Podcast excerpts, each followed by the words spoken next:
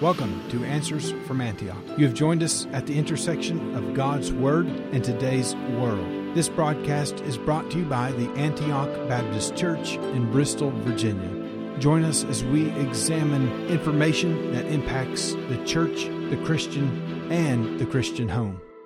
Thank you for tuning in. I'm Josh Davis, and we are in part two of our creation evolution discussion and we're going to be diving in to origin today.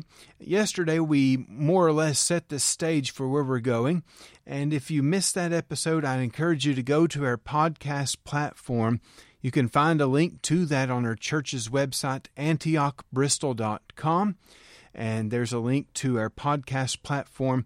We're available on Apple Podcasts, Google Podcasts, Spotify.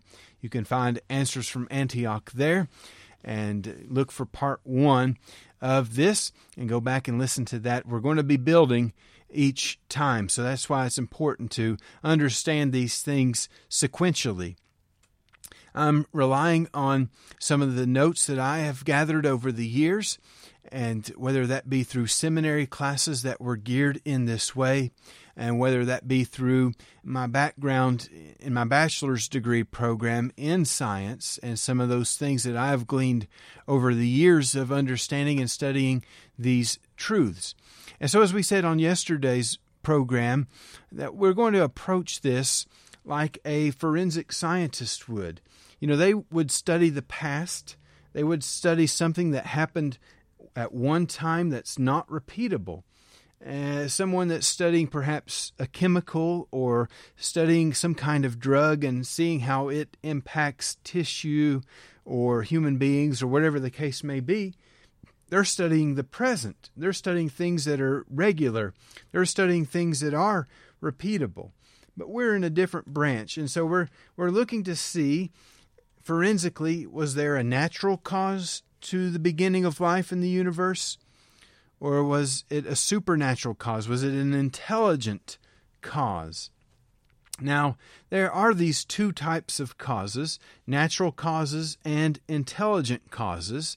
And I believe that we can readily tell the difference in these two types of causes. Let's illustrate this for just a second. Imagine you're walking along the beach and there you see an exquisite sandcastle. What's going to pop into your mind? Is this a natural cause? Did the waves and the tide and the shift of the sand and the tide just naturally create this exquisite sandcastle right there on the beach? No, you are made to recognize design and you look and you see and you understand somebody built this. Some intelligent being built this exquisite sandcastle right here. What if uh, this doesn't happen quite as much as it used to?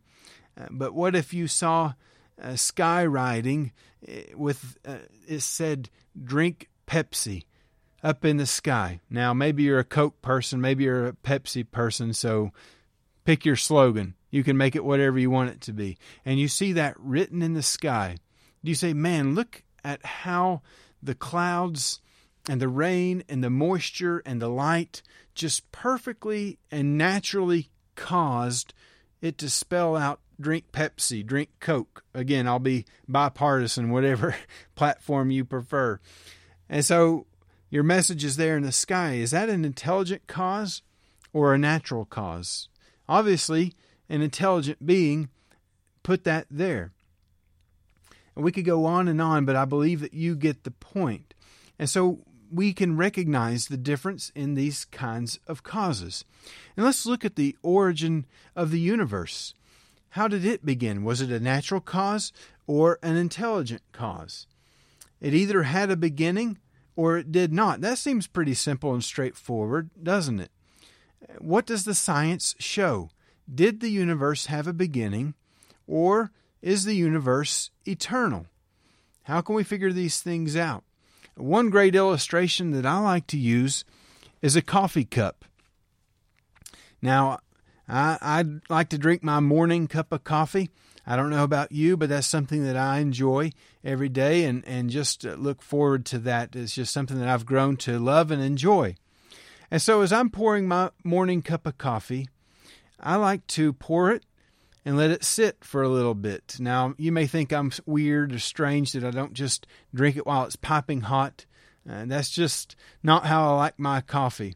And I like it to cool down a little bit, and, uh, and then I can really enjoy the taste and the flavor without burning all my taste buds off. Do you know what I'm saying?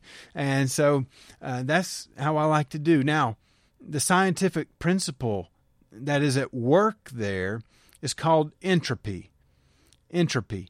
And basically, it's saying that the heat energy in my coffee mug is escaping out into the environment.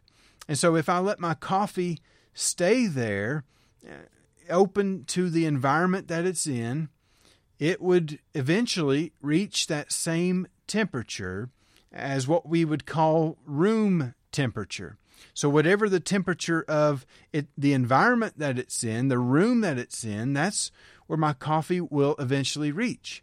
That's why if you put something in the refrigerator and you got your refrigerator set on about 40 degrees or so, the, the food, uh, the drinks, whatever it is that you put inside your refrigerator, if I took my mug of coffee and put it inside the refrigerator, eventually it would reach 40 degrees because it comes to its environment. The heat energy leaves and the temperature matches the environment that it is in.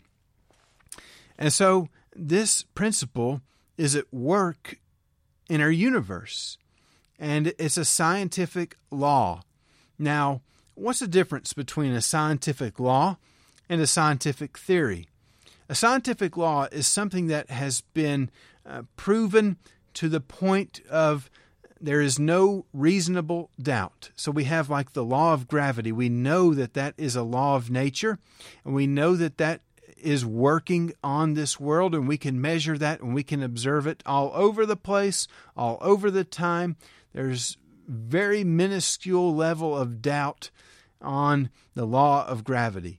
We're pretty much sure we got that one nailed down exactly how it works and all the factors involved. Well, a theory is more along the lines of there is more room for doubt with a theory versus a scientific law. And a theory can be overturned if adequate proof is shown in that way. All right, so that's the difference between a scientific law and a scientific theory. Now, the principle at work with my coffee cup uh, getting cooler, entropy, that's due to the second law of thermodynamics that the amount of usable energy is escaping. The amount of usable energy is escaping. My coffee is cooling down. The amount of heat energy is escaping my coffee mug second by second and minute by minute as I leave it sitting. And eventually it'll match the environment that it's in, room temperature, if I let it sit there long enough. Now, that is one principle that shows that the amount of usable energy is decreasing. Therefore, there had to be a beginning. Otherwise, we would have ran out of energy a real long time ago if the universe has always existed. We would be out of usable energy. And we know that there is a lifespan for the amount of usable energy that planet Earth holds. And that in its in and of itself points to the fact that there had to be a beginning. There are many other proofs that we could look at for the beginning, the scientific proofs. And did you know that Einstein, his general theory of relativity, points to a beginning as well? He said that space and time, uh, space and matter rather, equal time. So there's no such thing as empty space. It would all go back to nothing. There has to be a beginning. Well, we're going to continue on with this with uh, part three, and I hope that you will join us again tomorrow. Thank you so much. Thank you for joining us today. We encourage you to visit our website at antiochbristol.com There you will find many ways to contact us and connect with us, and so much more. Until next time, stand firm in Jesus' truth.